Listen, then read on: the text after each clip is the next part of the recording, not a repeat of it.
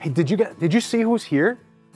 Like, yeah, they're here. That that that that that person who's so that that really important person, the really valuable one, like the MVP. Like they're here. I am talking about you. You are incredibly valuable. Now, I know you might be thinking, well, I haven't really done anything to, to earn like to earn a reputation for being valuable. And well, actually, you're right. There's nothing you can do to earn to earn your value. If you were thinking, yeah, actually he is talking about me. I've done some pretty valuable things. Well, I hate to break it to you, but the reason why you're valuable is probably not what you're thinking. To help us understand the way God looks at value, I want to take us to 1 Corinthians chapter 12. And in 1 Corinthians chapter 12, there's this section where, where God is speaking through the Apostle Paul, and he's talking about, about the church, so all Christians. And he's using this image of the body of Christ. And this is what he says. So it starts at verse 21 of chapter 12. It says, The eye cannot say to the hand, I don't need you. And the head cannot say to the feet, Well, I don't need you. On the contrary, those parts of the body that seem to be weaker are indispensable.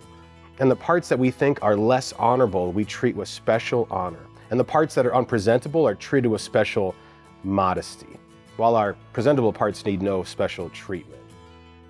If you look through that, look through that section, and as I look through it in the original language, when it talks about the parts that you know are no- normally treated as or looked at as unpresentable, it actually the word means like ugly, and it says like the ugly parts of the body of Christ are actually the really beautiful parts, and they actually get special honor and special treatment.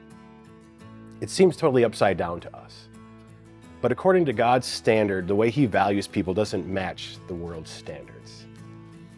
If you think about the gospel, though, that makes sense because God doesn't want us to come and perform for him. He doesn't need us to be be especially like do good things for him. Actually, he meets us in our sin and it's there that he comforts us with the gospel.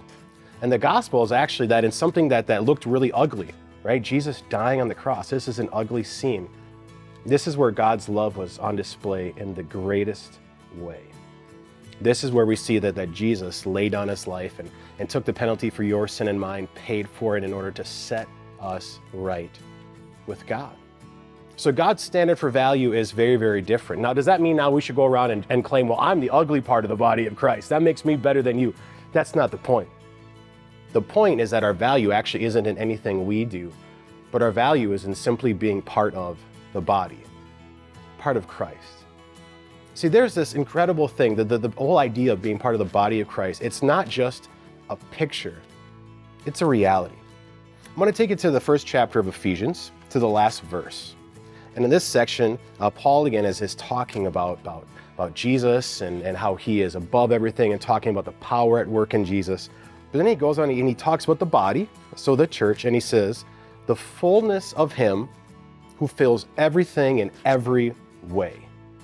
That the church is the fullness of Christ. The idea is of being an extension of Christ. How does Christ fill the world? How does Christ work in the world? It's through the church. You are an extension of Christ, which, if you just soak that in, it's just mind boggling. Remember in the Old Testament, you think about the temple or the tabernacle, and there's that holy place that, that people couldn't get, go into, only a priest could go into one time a year when there was sacrifice because sinful people can't be in the presence of holy God. Well, Jesus, God Himself, you are an extension of Him. How can that be? Well, He has laid down His life, died for you, and risen again to so make you right with Him that through faith in Him, you are a holy place of God. You are a dwelling place of the holy God. You are an extension of God Himself in the world. What could be more valuable than that? You can find more short devotions from Pastor Nate Abrahamson on TikTok. His username is N. Pastor Abrahamson currently serves Abiding Shepherd Lutheran Church in Cottage Grove and Fort Atkinson, Wisconsin. If you are in the area, he invites you to join them for worship on Sunday mornings.